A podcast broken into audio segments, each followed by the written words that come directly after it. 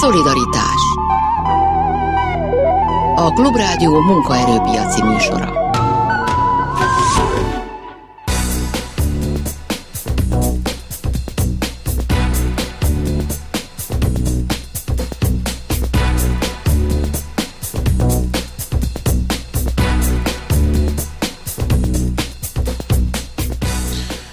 Jó napot kívánok, Sámeszi János vagyok. A mai műsorban a magyar munkaerőpiacról fogunk többet beszélgetni, arról, hogy az új kormány milyen problémákkal szembesül majd a munkaerőpiacon, mik azok, amiket meg kell oldani, milyen feladatok várnak majd az új kabinetre, de beszélünk arról is, hogy hogyan néznek ki a fizetések, és hát mindenek előtt a reálbérek most ennek az évnek az elején, hiszen az infláció a szép béremelkedési számokon nagyon sokat ronthat, illetve a szép béremelkedési számokon nem biztos, hogy sokat elmondanak arról, hogy önök vagy éppen az ön szomszédjuk bére mennyivel növekedett. Mindenek előtt viszont a Magyar Szakszervezeti Szövetség frissen megválasztott új elnökével fogok beszélgetni.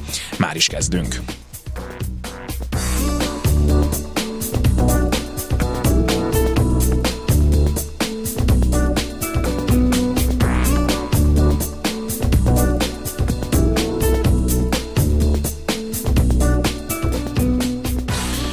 És itt van velünk Zlati Róberta, Magyar Szakszervezeti Szövetség elnöke, frissen megválasztott elnöke. Jó napot kívánok!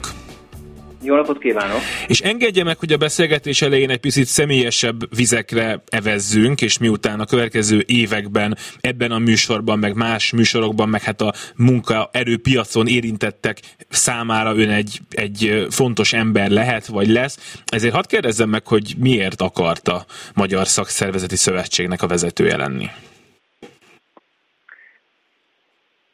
Szeretnék változtatni a Magyar Szakszervezeti Szövetség működésén is, erején is, és hát az egész szakszervezeti mozgalomnak a, a minőségén. Örülök, hogy megelőlegezte nekem itt az elkövetkezendő éveket. Szeretném jelezni, hogy a, az a mandátum, amit én most a legutóbb március tizenegyediki választáson elnyertem, ez mindössze tizenegy hónapra szól, hiszen egy időközi választásnak az eredménye, illetve következménye ez. Én bízom benne, hogy ebben a rövid, hátralévő időszakban tudok annyit letenni az asztalra, lesz ehhez megfelelő támogatásom, segítségem, hogy a következő választáson is, vagy választás után is tudjam folytatni.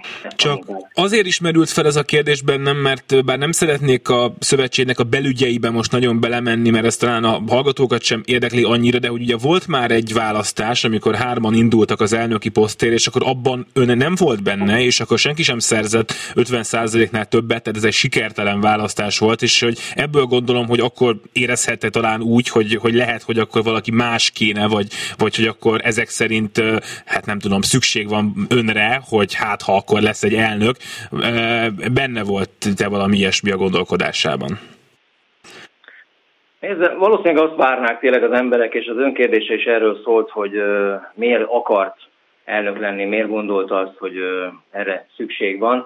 És nagyon jó, hogy előhozta ezt a novemberi választást, mert őszintén be kell valljam, hogy nem én akartam a Magyar Szakszervezeti Szövetség elnöke lenni, hanem ez a sikertelen választás, és már azelőtt is egyébként többen megkértek, vagy javasolták, hogy induljak ezen a választásos, választáson, és én akkor még nemet mondtam, mert azt gondoltam, hogy egy teljes, teljes értékű ember kell ehhez a pozícióhoz, ehhez a feladathoz.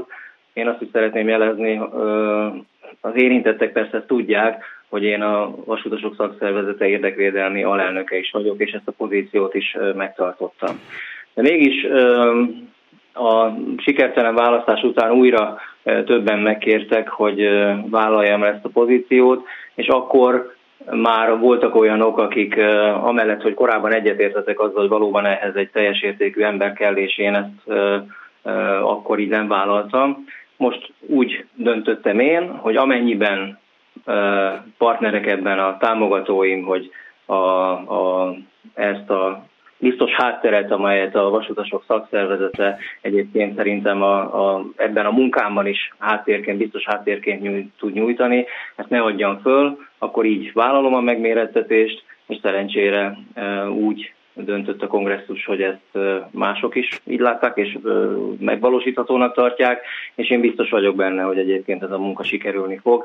Változásokat fogok tudni eredményezni a Magyar Szakszervezeti Szövetség munkájában. Ez egy nehéz feladat Magyar Szakszervezeti Szövetségi elnöknek lenni? Nyilván ez egy buta kérdés, hiszen persze rengeteg tagszervezetük van, és, és rengeteg hát emberért felelősek, még hogyha nem is közvetlenül, de közvetetten bizonyosan, de ez a kérdés talán úgy is föltehető, hogy azért itt az eredmények elérése az egy, az egy nagyon nehéz dolog, és nagyon nehéz is talán azt megállapítani, hogy, hogy mi egy eredmény, amikor kiharcolunk egy, egy béremelést, akkor ott az, az elegendő, nem elegendő, amikor van egy, van egy sztrájk esetleg, vagy van egy tüntetés, ott elegen vagyunk, vagy nem vagyunk elegen, és mondjuk amikor akár önt majd tizenegy hónap múlva újra hát értékeli a tagság, vagy akár ha eltölt éveket ebben a pozícióban, akkor, akkor nem tudom, hogy mi lesz az az eredmény, amire azt tudja mondani, hogy igen, volt ennek értelme, elértünk valami változást, oda tettük magunkat, vagy, vagy azért is lehet az, hogy ez egy nem sokak által vágyott pozíció, mert, mert, mert hogy benne van a kudarc lehetősége a dologban. Ön az előbb azt mondta, hogy ön hisz abba, hogy ez nem kudarc lesz.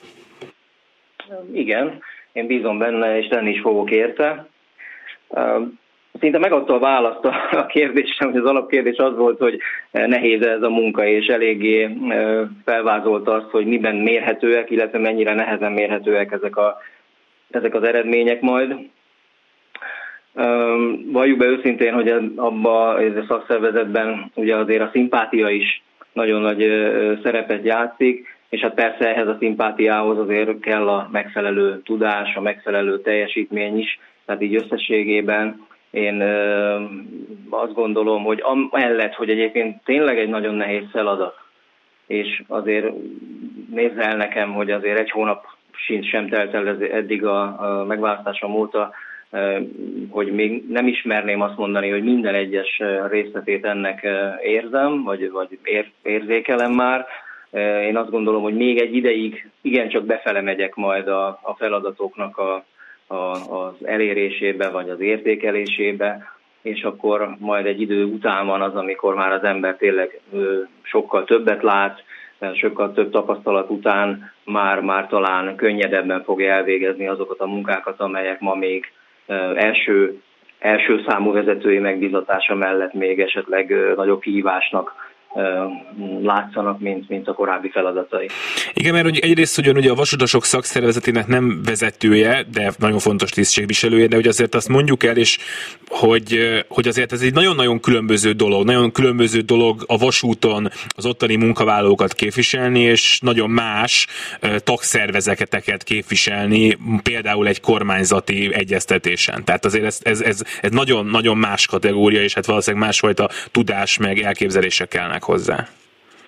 Abszolút más feladat, én is úgy gondolom. Azért szoktuk mondani, hogy kerítésen belül ugye más feladat szint van, más, más érdekek, vagy talán egyszerűbb valamilyen szinten az érdekeket képviselni, amikor azonban egy egész munkavállalói társadalmat kell képviselni, akkor már egy kicsit más a dolog, és hát más a felkészültsége adott esetben egy-egy munkáltatói szintnek, és más a felkészültsége, illetve a lehetőségei a kormányzati szintnek is.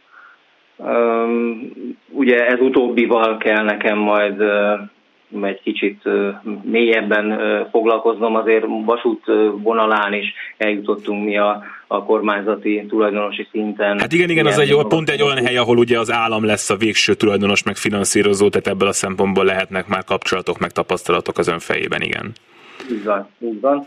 Ezek biztos, hogy segíteni fognak a jövőben, amellett, hogy azok a kollégák is, akik eddig is végezték ezt a munkát, és én egy kicsit a, a jobban számítanék majd a a vezető testületeink tisztségviselőire, illetve az újonnan létrehozandó, illetve a régiek közül felfrissítendő bizottságainkra és azoknak a munkájára, a műhely munkájára. Mi a, mi a szerepe ön szerint egy szakszervezeti szövetségnek ma Magyarországon? Mi a dolga? Mi az, amit, amit csinálnia kell? Itt gondolok itt tényleg a kormányzattal való viszonyban, gondolok itt a szakszervezetekkel való viszonyban, és hát gondolok itt a munkavállalókkal való viszonyban, akik ugyan hát nem közvetlenül tagok, de hát mégiscsak a, a, a történet persze róluk szól. Először a munkavállalókra reagálnék, hogy ö, ö, arra szeretnék rávilágítani, hogy igen, nagyon nehéz elválasztani a munkavállalóktól a tagot, amikor az országos érdekegyeztetésben ö, munkálkodik egy szakszervezeti vezető, de azért én tényleg a munkavállalók felé szeretném azt mondani, hogy nekünk az első számú és kifejezett célunk a, munk- a tagjainknak a, a védelme, a tagjaink érdekeinek a védelme, és hát azért elég nagy feladatot ró az ránk, hogy mondjuk Magyarországon beszélhetünk ugye négy millió körüli munkavállalóról, és hát ennek igen kis töredéke az, amely szakszervezeti tag. Úgyhogy ilyen módon nehéz végezni ezt a tevékenységet. Tényleg azt szeretném elérni, és ez, ez lehet az egyik, ugye a kérdésében fölvetettekre a, a választ, az egyik az, hogy milyen feladata lehet a szövetségnek. Hát az, hogy még jobban megmutatni társadalmi szinten a szakszervezeteknek a szükségességét, ma divatos kifejezéssel edukálni a munkavállalókat, akár a munkavilágával kapcsolatosan, és hát elsősorban azzal kapcsolatosan, hogy szükség van ma is, illetve azt gondolom, hogy egyre inkább a szakszervezetekre. Ez tud lenni egyébként egy ilyen megfogalmazható cél, hogy mondjuk, ha mondjuk erre tizenegy hónap kevés lesz, de ha eltelik mondjuk három év azzal, hogy ön a Magyar Szakszervezeti Szövetség elnöke, hogy akkor megnézni azt, hogy hány szakszervezeti tag van most az összes munkavállaló százalékában, és hány lesz akkor, és hogyha ott van egy változás fölfelé, akkor, akkor talán elértünk valamit. Nyilván ez nem független a, a, a szakszervezeteknek, tehát nem a konfederációknak, hanem a helyi szakszervezeteknek a működésétől sem, hogy oda belépnek vagy nem, de lehet, hogy ezt már fel lehetne mutatni, mint egy elért eredményt. Igen, hát köszönöm, hogy rögtön egy kis feloldást adott nekem, hogy hát nem a szakszervezeti konfederáció elnökén múlik az elsősorban, hogy milyen tagszervezési eredményeket érünk el. Ugye a konfederációnak nincsenek természetes személyi tagjai, ugye csak a jogi személyek a tagjai, tehát nem mi szervezzük a tagokat, de fölvállalom azt, hogyha ebben, főleg azt, ha sikerül eredményt elérni, és pozitív lesz a mérleg, de ha negatív, akkor is el tudom azt fogadni, hogyha esetleg engem kérdőre vonnak amiatt, hogy hát ez nem sikerült. Természetes célom az, hogy, hogy egy más típusú, mert nem mondom feltétlenül, hogy jobb, illetve pontosabban ezzel nem akarom azt mondani, hogy korábban rosszabb volt mondjuk a szakszervezeti szövetségünknek a, a megjelen, megjelenése, de esetleg egy más típusú megjelenéssel, egy más típusú arculattal, más típusú kapcsolattal és kapcsolatokkal lehet ebben is eredményeket elérni. Én nagyon örülnék, hogyha ez valamilyen módon az én számlámra lehet írható, vagy lesz majd írható, de semmiképpen sem szeretném ezt magamnak vindikálni. Én egy csapatban szeretnék dolgozni, egy jó csapatban, amelynek az alapjai szerintem a Magyar Szakszervezeti Szövetségben abszolút megvannak. Mennyire menő szakszervezeti tagnak lenni ön szerint, most ne haragudjon, hogy ilyen profánul fejezem ki magam, illetve hogy mennyire, hogyha megyek az utcán és megkérdezek száz embert, hogy a Magyar Szakszervezeti Szövetségről egyébként ő mit tud, hallott-e a tevékenységéről, adott esetben volt-e már demonstráción, amint, amint a Magyar Szakszervezeti Szövetség szervezet, akkor vajon hányan fogják azt mondani, hogy igen, igen, hallottam, voltam, és hánynak kellene, hány lenne az, aminek ő már örülne? Bizonyára kevesen fogják ezt mondani. Ha abból indulunk ki, hogy a magyar munkavállalók között a szakszervezeti szervezettség ez a tíz százalékot éri el körülbelül, akkor körülbelül ezt a választ, ha megkapnánk, akkor már annak is örülnénk, mert hát azért tudjuk jól, hogy a szakszervezeti tagok között sem mindenki olyan elhivatott, hogy mindenhez részt vegyen, illetve mindenről tudjon, ami a szakszervezetek világát érinti. Hogy mennyivel lennék elégedett?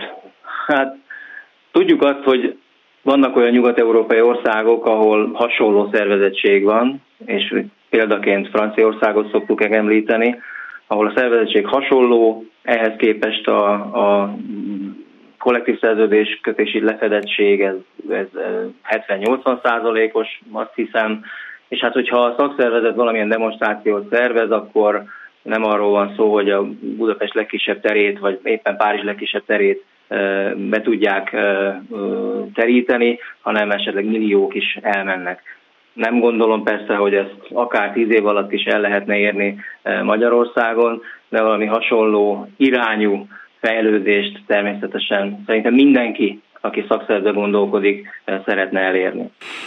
Egyébként ez a fajta megjelenése a szakszervezeteknek, tehát ez az utcai megjelenés, most itt nyilván egy, egy május elsejére is gondolhatunk, de gondolhatunk egy demonstrációra, gondolhatunk egy, egy autós demonstrációra, amit egyébként viszonylag kevés szereplővel is lehet hát komoly jelenlétet, meg, meg hát adott esetben forgalom megszakítást okozni, ami azért nyilván egy üzenet mindenkinek, hogy ez egy olyan dolog, amit erősíteni kellene Magyarországon, és ez akár a Magyar Szakszervezeti Szövetségnek is feladata lehet?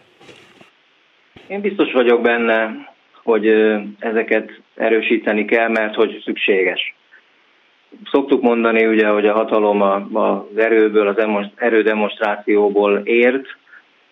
Biztos vagyok abban, hogy ezeket a demonstrációkat, az erő mutatását, ezeket fejleszteni kell a Magyar Szakszervezeti Mozgalomban.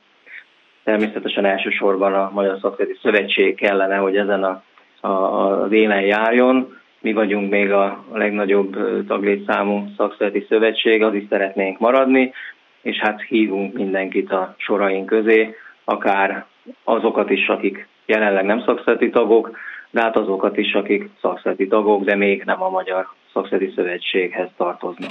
A többi szakszervezeti konfederáció való együttműködést azt hogyan képzeli?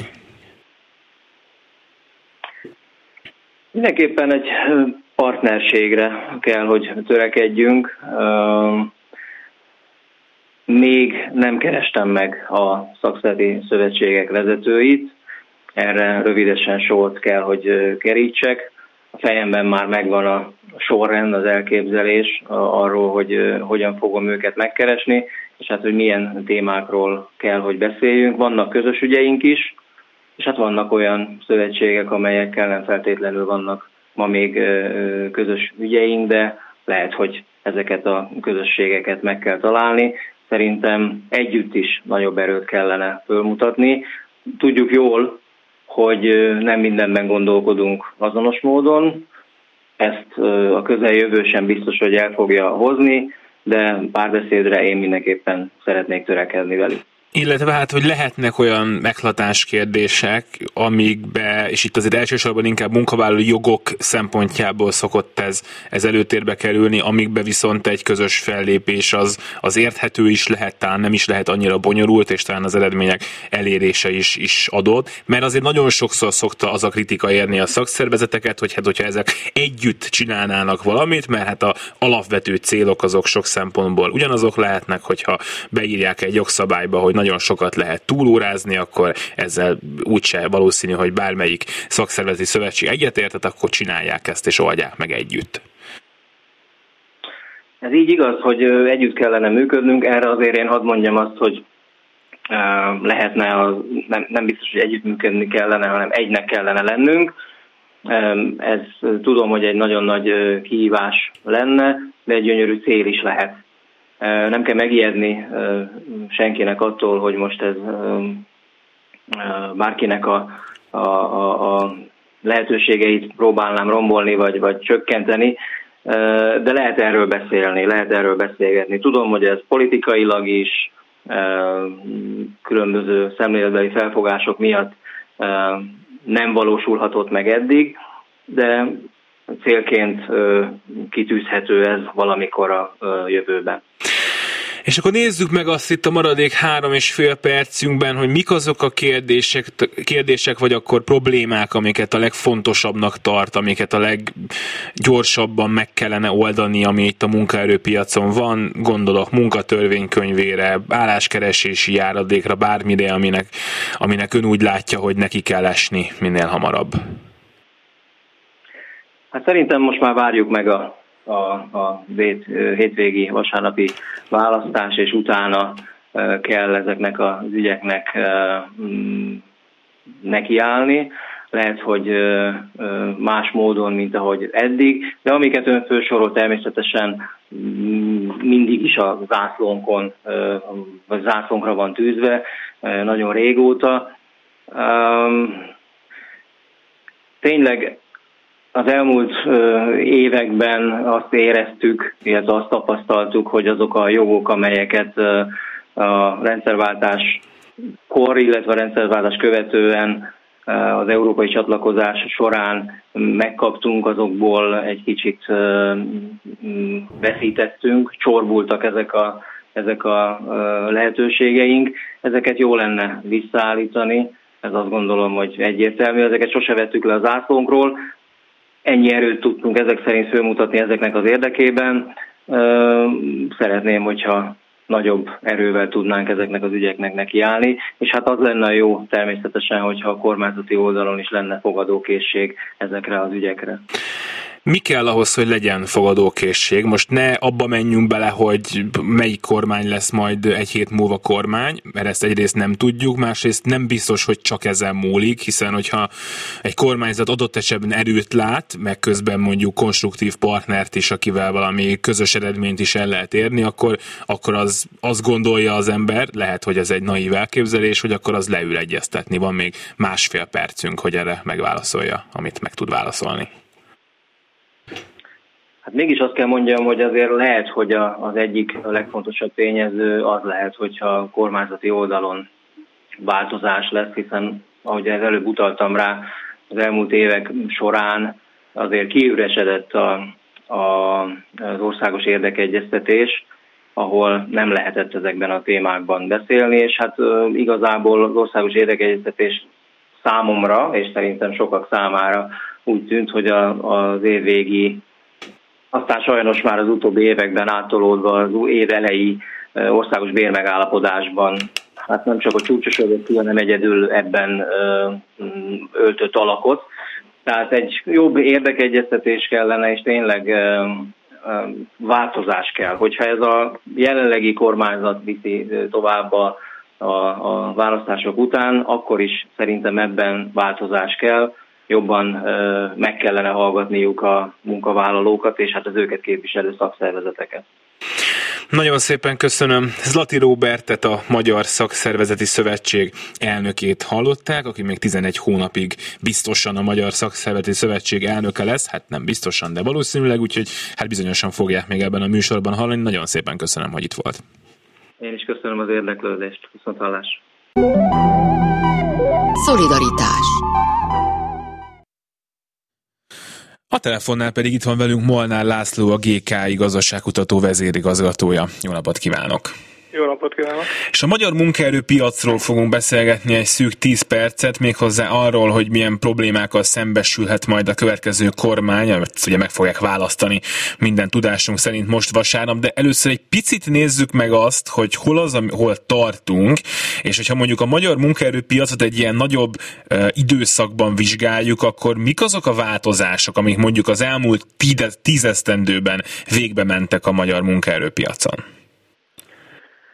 Húha, ez egy nehéz kérdés. Ugye kétezer-tíz ö, volt ö, az addigi gazdasági fejlődésnek egyfajta határvonala abban az értelemben, hogy a kétezer-nyolcas válság arra az időpontra ért véget. Tehát akkor már egy pici növekedés is volt a gé dé pében mérve.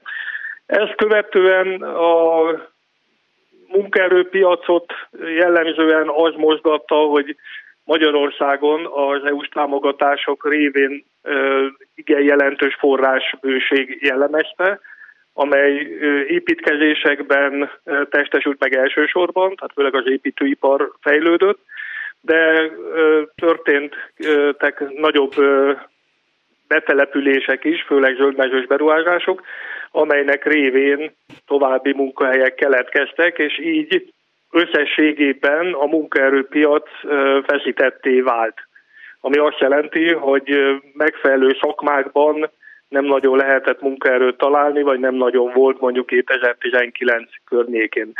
Egy másik tényező, ami nagyon hatott a munkaerőpiacra, ez pedig a kivándorlás. Tehát Magyarországról kétezer-tíz és kétezer-húsz között nagyságrendileg háromszázötven ezer ember távozott, ami, ha erre ugye nem nagyon vannak adatok, de amit lehet látni, az az, hogy főleg harminc-negyven éves, jellemzően diplomás vagy érettségizett, jó szakmával rendelkező munkaerő vándorolt ki külföldre, aminek meg az lett a következménye másik oldalról, így feszítettebbé vált a piac, hiszen ezeknek a nagy része itteni munkahelyet hagyott itt, amit be lehetett tölteni a korábbi munkanélküliekkel, vagy nagyon kis számban azért voltak olyan munkanélküliek, főleg vidéken, akik a munkanélküliség elől menekültek el külföldi munkavállalás. Na most abból, amit mond, abból nekem az következik, hogy a magyar munkaerőpiac egyik legnagyobb gondja az, hogy nincsen, aki dolgozzon, vagy nem ott van, ahol a munka van. Ez így van, tehát Magyarországon egy igen sajátságos helyzet alakult ki. Van egy viszonylag nagy tömegű, ez olyan három-négyszázezer főre tehető réteg, aki szeretne ugyan dolgozni, de nem talál munkát. Van egy legalább egymilliós nagyságrendű olyan munkavállaló, aki dolgozik ugyan, de nem elégedett a munkájával, munkakörrel, bérezéssel, stb. És van egy nagyon szűk szegmens, főleg az építőipar, a feldolgozóipar bizonyos ágazatai, ahol meg effektív munkaerő hiány van, amit meg külföldi munkavállalókkal pótolnak, töltenek ki. Na igen, pont ezt akartam kérdezni, hogy az egyik megoldás az nyilván a bevándorlás ebben a helyzetben, hogy mi az, ami mondjuk kormányzati feladat lehet ezen a ponton, hogy akkor munkaerőhiány van, tehát beengedjük azokat, akik külföldről jönnének és szeretnének dolgozni, valamilyen módon átképzünk, valamilyen módon elutaztatjuk A-ból B-be a munkavállalót, avagy segítünk abban, hogy egy munkavállalót, aki nincs, azt le lehessen váltani mondjuk egy robottal. Így van, tehát részben ezek történnek, amik egyébként öngyilkos politika, ha belegondolunk, hogy van egy viszonylag nagy munkaerő tartalékunk, és nem azt mozgatjuk, hanem az egyszerűbb ellenállást választva külföldi munkavállalókat engedünk be. Hát itt ugye egészen sok uh, ukrán, szerb munkavállaló dolgozott már kétezer-tizenkilenc-kétezer-húszban, és hát nagyságrendileg ilyen száz-ötven ezer főre tagsálják ezt a számot, és emellett újabban már ázsiai munkavállalók is megjelentek. Hát a mai hír volt, hogy a Waberers-nél indiai sofőrök fognak megjelenni, ami részben azért öngyilkos egyébként, mert olyan támogatási politika volt Magyarországon, ami azoknak a multiknak a betelepülését támogatja, akik utána majd külföldi munkaerőt fognak alkalmazni, hiszen nem találnak megfelelő hazait. Magyarul támogatott munkahelyeket hozunk létre a külföldiek számára a magyar adófizetők pénzéből. Önnek azt, Tehát, azt gondolja egyébként, hogy még abból a, abból a több százezer emberből, aki, aki nem dolgozik jelenleg, de szeretne, abból még van egy jelentős réteg, aki egyébként átképezhető, vagy akár csak ha elutaztatható az egyik megyéből a másikba, akkor ő ott tud dolgozni. Mert ugye szokták mondani, hogy hát szomorú, de vannak emberek, akik nem foglalkoztathatóak egészen egyszerűen, de ő rájuk mindannyiukra, ez biztosan nem mondható el. Hát így van, tehát a négyszázezer emberből minimum száz ötven ezer átképezhető lenne, ha megfelelő módon finanszírozott és megfelelő érdekeltsége rendelkező képzés lenne, és azért azt se felejtsük el, hogy nagyságrendileg egy olyan kétszázötven ezer olyan ember is dolgozik a mai munkahelyeken, akik egyébként csak részmunkaidősök, tehát akiknél ugye az is benne van, hogy ő dolgozna nyolc órát, csak nincs rá lehetősége, hogy nyolc órát dolgozzon. Tehát ott is van még azért egy kis tartalék. Mi az, a, az, a, az ahol még kormányzati beavatkozással lehetne jó irányba tolni a dolgokat? Hát nyilván a bérek lehetnek ilyenek, adópolitika, minimálbér, stb. Ezek talán kevésbé, mert ezen a területen ugye a kormány maximum a saját területén hát tudna ö, alkotni, de hát azt látjuk, hogy a pedagógus béremelésre nem igen fogékony a kormány, nem nagyon fogékony például az egészségügyben a nem orvosi munkavállalók bérének emelésére, és nem csak a nővérekre kell gondolni, hát a kórházakban azért dolgozik egy csomó műszaki személyzet is például kokáért, vagy, vagy olyan, aki nem kifejezetten egészségügyi végzettségű.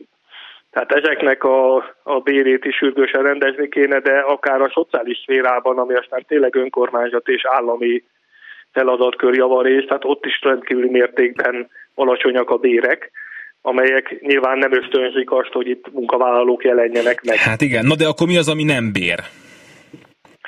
Hát nem ér például, vagy mondjuk ilyen támogatást igénylő rész, például okáért a mobilitás. Tehát annak megteremtése, hogy aki mondjuk az ország olyan területén van, ahol a munkanélküliség ráta még tizenkilenc és húsz százalék körüli volt, például ez a Szabolcs-Szatmár-Bereg megyében, Borsod-Dabony és Empelen megyében, hogyha tényleges, teljes nem dolgozó, munka, nem dolgozó embereket számoljuk, akik gazdaságilag aktívak, dolgoznának is, de nem találtak munkát, tehát nem a regisztrált munkanélkülökről beszélünk, akkor ha ezeknek lehetőség lenne mondjuk olcsó albérlet, ugye mondtam egy egyszerű példát, hogy amihez nyilván támogatás kellene, akkor a bérének a bérkülönbséget, amit ott helyben kaphatna bért, meg amit ténylegesen tud kapni mondjuk az olyan területeken, ahol van munkaalkalom, annál azt a különbséget gyakorlatilag elvinné az albérlet. De hogyha van olcsóbb albérlet, van ö, támogatás a beilleszkedéshez, akkor valószínűleg jobban megmozdulnának belföldön is a munkaerőtartaléknak nevezhető emberek, és így belföldi erőforrásból is pótolni lehetne a hiányzó munkaerőt. De mindenképpen az átképzés az első lépés, tehát a képzés-átképzés, amellyel olyan szakmát adunk a kezébe, vagy olyan végzettséget adunk a kezébe a, a munkavállalónak, amivel eredményesen tud részt venni és a munkafolyamatokban. Hát, ami biztos, hogy állami feladat. Köszönöm szépen Molnár Lászlónak, a gé ká i vezérigazgatójának, hogy beszélgethettünk. Minden jót kívánok! Viszont hallásra!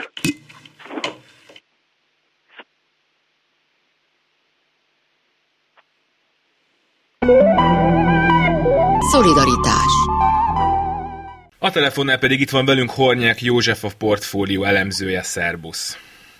Szerbusz, üdvözlöm a kedves hallgatókat! És hát az előző negyed órában a munkaerőpiacnak az állapotáról beszélgettünk, és hogy milyen feladatok várnak a következő kormányra. Most belemegyünk egy konkrétumba, mennyit keresünk. Januári ká es há adatokat láttunk bruttó átlagkeresetről. Itt egy tizenhárom százalékos, tizenhárom egész hét százalékos növekedés látszik az előző évhez képest. Ez azt jelenti, hogy az átlagkereset ebben az esztendőben, januárban négyszázhatvanhétezer forintnál is több volt. négyszázhatvanhétezer-háromszáz forint egészen pontosan, ami egy egészen szép számnak tűnik, de először beszéljük meg azt, hogy ilyenkor ez a növekedés, ez, ez mihez képest számolódik, amikor azt mondjuk, hogy januárban jókorát nőtt az átlagkereset, akkor, akkor mihez képest nőtt január, vagy mihez képest nőtt jókorát, és, és, és mekkora ez a növekedés igazából? És igen, abszolút úgy tűnik, hogy az átlagkeresetek azért szépen növekedtek az idei év elején.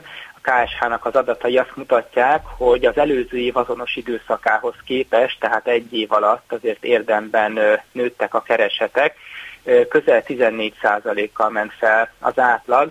Ez nem is olyan meglepő azonban annak tükrében, hogyha tudjuk, hogy a minimálbér és a garantált bérminimum az húsz százalékkal emelkedett az idei év elején. Ez volt a hajtóereje a kereseteknek, a növekedésének, illetve hozzájárult azért a munkaerő hiány is, tehát a vállalatok azért kénytelenek voltak emelni a kereseteken. De hogyha megnézzük azért ezt a tizenhárom egész hét százalékos átlagot, és hozzávesszük, hogy a legkisebb bérek azok húsz százalékkal emelkedtek, akkor ebből kirajzolódik az is, hogy nagyon sok embernek a fizetése az egyáltalán nem nőtt ennyivel, sőt, sokkal-sokkal kisebb mértékben kellett növekednie ahhoz, hogy kijöjjön ez az átlag. Na majd ebbe menjünk bele, de hogy kirajzolódik itt még egy dolog, ami lehet egy ilyen negatív gondolat, hogy ha ennyit számít a minimálbér és a garantált bérminimumnak az emelése, tehát ennyivel felviszi az átlagos növekedést, akkor abból az is következik, hogy nagyon sokan keresnek Magyarországon bérminimumot vagy, vagy minimálbért, ami pedig hát lássuk be, hogy nem egy jelentős összeg azért. Így van, nagyjából olyan egymillió munkavállaló lehet, aki minimálbért vagy garantált bérminimumot keres. Ez továbbra is nagyon jelentős szám. Tehát azt mondhatjuk, hogy kifejezetten sokan vannak azok a magyar gazdaságban, akik a legkisebb béreket kapják, és számukra igen-igen fontos, hogy a kormányzat egyik évben vagy a másikban mennyivel növeli ezeket a legkisebb béreket. Gondoljunk csak bele igazából, hogy ez a húsz százalékos növekedés, ez most abszolút jól hangzik, de ne felejtsük el, hogy az előző évben például kevesebb, mint négy százalékkal nőttek a legkisebb érek, tehát nem mondhatjuk azt, hogy minden évben tudnak fejlődni, tud nőni az életszínvonaluk a legkisebb béren élőknek. Sőt, azért igazából, ha belegondolunk, abszolút azt mondhatjuk, hogy ebben az évben ez a rendkívüli húsz százalékos emelés, ez nem szokott ennyi lenni, és ebben az évben ez a választásokhoz kapcsolódik alapvetően ez a nagy növelés. Igen, tehát ne szokjunk hozzá magyarul. Azt nézzük még egy picit meg, csak megint az előző évhez képest, tehát hogy ezt értsük, hogy azért ugye kétezer-huszonkettő, illetve hát ugye huszonegynek a vége az már sokkal kevésbé covidos év, mint a húsz volt, amiből az is, meg a huszonegy eleje, tehát ebből az is következhet talán, hogy a tavalyi, tavalyi béremelések az év elején azok nem biztos, hogy annyira jelentősek voltak, mint az ideiek. Hát a minimálbér, garantált bérminimum az aztán teljesen biztos, hogy nem, hiszen, hiszen jóval alacsonyabb százalékkal emelkedtek ezek a bérek. Magyarán, hogy azt lehet, hogy az előző évhez képest be azt is bele kell kalkulálnunk, hogy az még nem volt egy annyira jó év.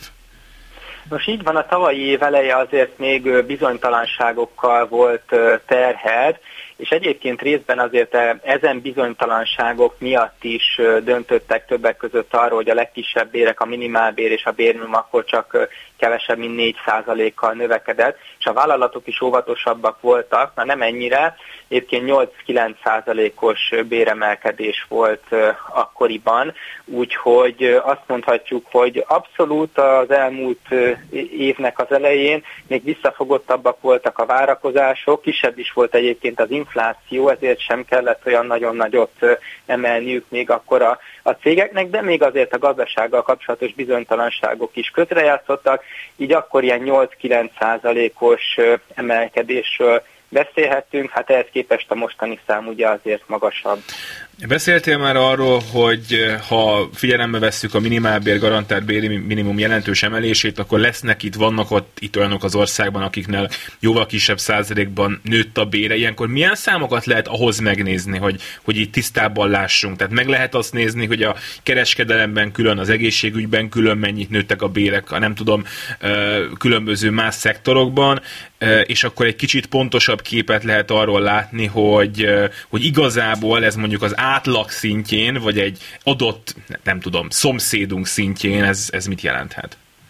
Így van, nagyon jó megközelítés az, hogy az egyes szektorokban milyen keresetek vannak, illetve még az is jó megközelítés, hogy az átlag keresethez hozzávesszük a medián keresetet. Igazából itt az látható, hogy egyébként a ká es há-nak a teljes adatbázisából kiderül, hogy a bruttó medián kereset az igazából háromszázhatvanezer forintos, a nettó medián pedig kétszáznegyvenezer forint. Most a mediánbér annyival érdekesebb, mint az átlag, hogy az átlag ember a mediánbért kapja. Tehát ez a bér az, amikor a legkisebb fizetéstől a legnagyobb fizetésig sorba rendezzük a dolgozókat, a középen álló ember kapja a medián fizetést, és ez pedig kétszáznegyvenezer forint volt, úgyhogy ehhez képest érdemes megnézni, hogy, hogy hogyan alakulnak a fizetések.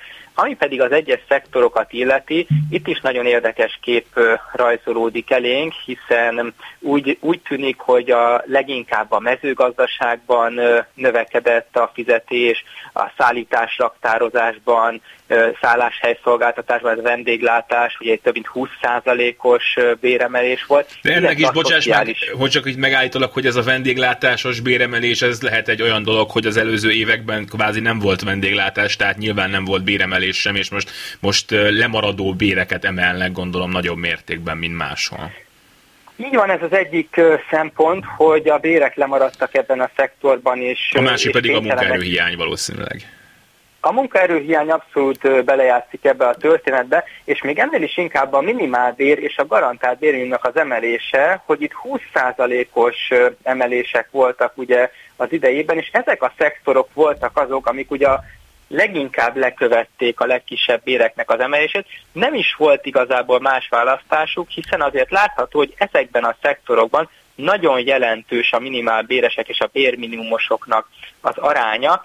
Ugyanakkor vannak olyan ágazatok, ahol viszont nem volt túlságosan nagy béremelés, tíz százalék alatti volt a béremelés, ez pedig az ipari termelés volt például, vagy pedig ebbe, a szektor, ebbe tartozik a bankszektor is, itt is tíz százalék alatti volt a béreknek az emelése, de azért ez hozzátartozik, hogy ezek a szektorok azok, amik alapvetően is jobban fizetnek, és hát a cégeknek nem igazán maradt elegendő pénzük arra, hogy a jobban kereső kollégáknak is jelentős mértékben növeljék a fizetésüket. A legkisebb béreknek az emelése az elvitte a bérköltség emelkedésre jutó legnagyobb részt, és így már so- sokkal kisebb emelés jutott azoknak, akik jobban keresnek.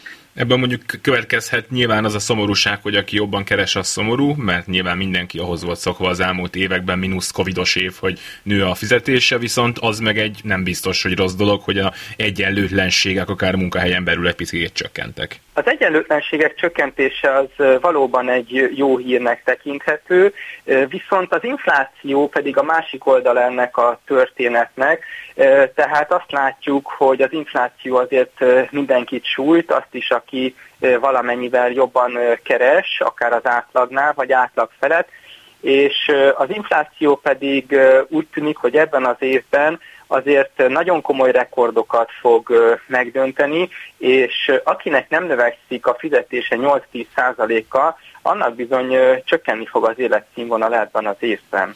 Na igen, és ez egyébként ez jól megmutatja, hogy ezek az iszonyatosan nagy számok, amiket látunk, ezekből azért nem fog feltétlenül az következni, hogy akkor még egy plusz nyaralás, vagy egy kicsit drágább kenyér, hanem mondjuk az fog következni, hogy kb. Ugyanúgy élünk, vagy kicsit rosszabbul, de egyébként tegyük hozzá, és ez megint lehet egy, hát a rossz hírben egy jó hír, hogy viszont legalább a kisebb keresetőeknek a minimálbér garantált bérminimum minimum, minimum emelése miatt ez az infláció, ami nyilván mindig nekik fáj a legjobban, talán ebből a szempontból egy picit kevésbé fáj, vagy hát legalábbis őket egy kicsit jobban védi az, hogy az ő bérük legalább jobban nőtt, mint amennyire az infláció magas lesz. Abszolút az idei év az erről fog szólni, hogy, hogy a legkisebb keresetőeknek sikerül megőrizni a reálbérét, sőt nekik növekedni is fog az életszínvonaluk, a jobban keresőknek pedig valószínűleg nem fog nőni az életszínvonaluk, legalábbis a legtöbbüknek. Ugyanakkor ezt valahol el lehetett volna kerülni, hogy ebben a, ebbe a helyzetbe kerüljünk, például azzal, hogyha egyenletes mértékben ö, növekedne a minimálbér és a garantált bérminimum. Ugye ö, tavaly csökkent az életszínvonala a minimálbéren és a bérminimumon élőknek, de ö, nem kompenzálta, a, nem kompenzálta őket a kormányzat az év második felében, ö, ilyenkor a bértárgyalásokat újra lehetett volna kezdeni, sőt egyébként voltak is ö, arra ígéretek, hogy a bértárgyalásokat újra kezdik, hogyha nagyobb lesz az infláció, vagy jobban teljesít a gazdaság.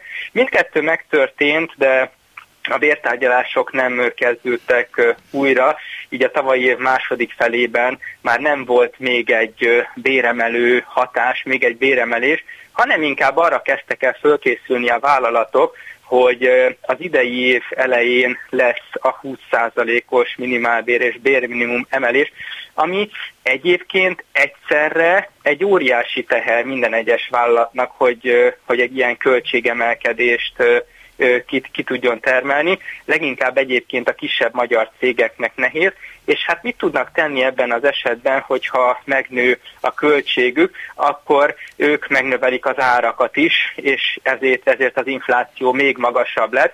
Tehát az év elején látszódott... Ez az úgynevezett január... árbérspirál, bocsáss meg, ugye, amikor, amikor így, így te fej, fejleszti a kettő egymást, és akkor az, csak az lesz belőle, hogy ugyan, ugyanúgy élünk, mint korábban. Abszolút január-februárban kezdett már kialakulni Magyarországon ez az árbérspirál, amikor azért kell növelni a béreket újra és újra, mert már olyan magasak az árak, és ezek még a háború előtti időkről szólnak ezek az adatok, ne felejtsük el. Tehát már a háború előtti időkben is nyolc százalékos inflációról beszélhetünk Magyarországon, és tizennégy százalékos átlagbéremelkedésről, és hát erre az inflációra még rá pakol egy lapáttal a háború, tehát ez tíz százalékra is emelkedik a következő hónapokban valószínűleg. Miközben a háború miatt a vállalatoknak már nem lesz olyan sok mozgásterük arra, hogy ők újra növeljék a béreket, sőt, inkább a háború miatt nehezebb helyzetbe kerülnek a vállalatok. Nem nagyon marad pénzük arra, Hogy, hogy tovább emeljék a fizetéseket. Tehát a következő hónapokban ezért arra lehet számítani, hogy az árak azok tovább fognak emelkedni, de további béremelése már nem igazán marad forrás a cégeknek. És akkor, ha már említetted a háborút, menjünk tényleg bele abba, hogy mi várható itt a nagy bizonytalanságok közben a jövőben. A bérek, béremelések időszaka az mennyire marad még velünk. Nyilvánvaló, hogy jövőre nem lesz olyan minimálbér emelés, mint ebben az évben volt, és feltehetőleg, hogy a közszolgáltatásokban, a szociális szférá, szférától az óvodákig sem lesz akkora emelés, mint ebben az esztendőben volt, hiszen, hiszen ez a választásoktól azért nem volt független. Viszont lesznek, az most már látszik, azért olyan ágazatok, ahol, hogyha pörögni tud a gazdaság, akkor egy jelentős munkaerő hiánnyal kell számolni, ami viszont felfele tolja a béreket. Jöhetnek viszont munkavállalók Ukrajnából, akiken nyilvánvalóan segíteni fog a magyar munkaerőpiac, és akik nem biztos, hogy felfele tolják a béreket, tehát nagyon sok itt a kérdés. Mennyire lehet optimista az, akinek mondjuk ebben az évben nem nőtt annyira a fizetése, és hát arra számít, vagy abban reménykedik, hogy hamar véget ér a háború, és mondjuk a következő évben már, már nem lesz olyan rossz az ő sora, miközben meg hát minden előzetes felmérés azt mutatja, hogy ezért az idei gazdasági növekedés az nem tud olyan acélos lenni, hát nyilván megint csak elsősorban azért, mert háború. Abszolút a háború az felülírta a legtöbb várakozás, sőt gyakorlatilag minden várakozás. A korábbi öt-hat százalékos gé dé pé növekedés helyett két-három százalékos gazdasági növekedésről kell már majd beszélnünk ebben az évben. Ez egy sokkal kedvezőtlenebb helyzet, amiben a magyar gazdaság belekerül. A cégek újra az ellátási láncok problémáival néznek szembe, a bizonytalanságokkal, az alkatrészhiányokkal, a csiphiánnyal, sőt, ugye piacok esnek ki Ukrajna és Oroszország szempontjából, itt is nehézségekbe fognak ütközni. Tehát összességében a cégeknek nem marad túlságosan sok lehetőségük, hogy tovább növeljék a béreket az év hátralévő részében.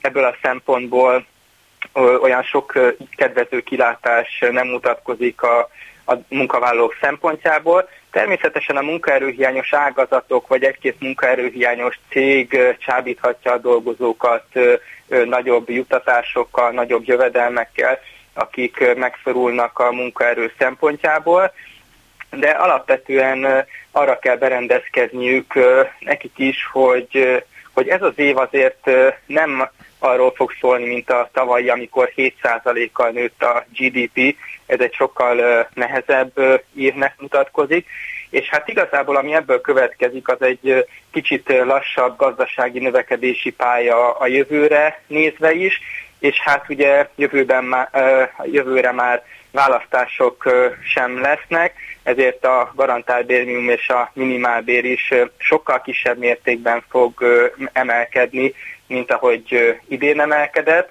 Én azt gondolom, hogy talán kev- kev- fele olyan gyorsan, tehát akár egy tíz százalék alatti legkisebb béremelésre lehet majd számítani jövőre.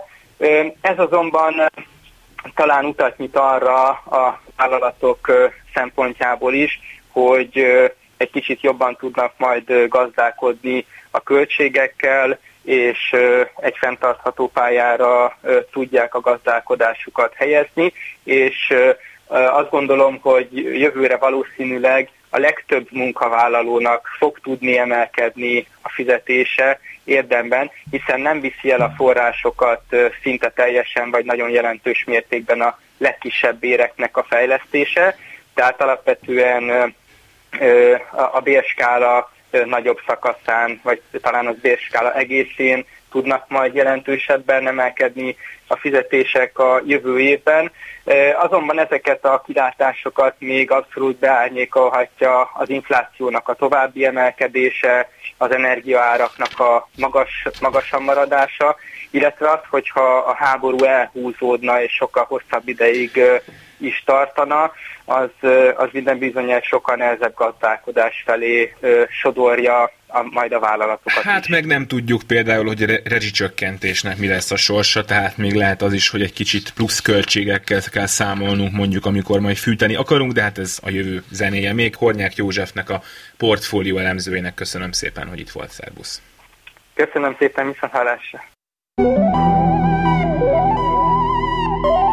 Szolidaritás. A Klubrádió munkaerőpiaci műsorát hallott.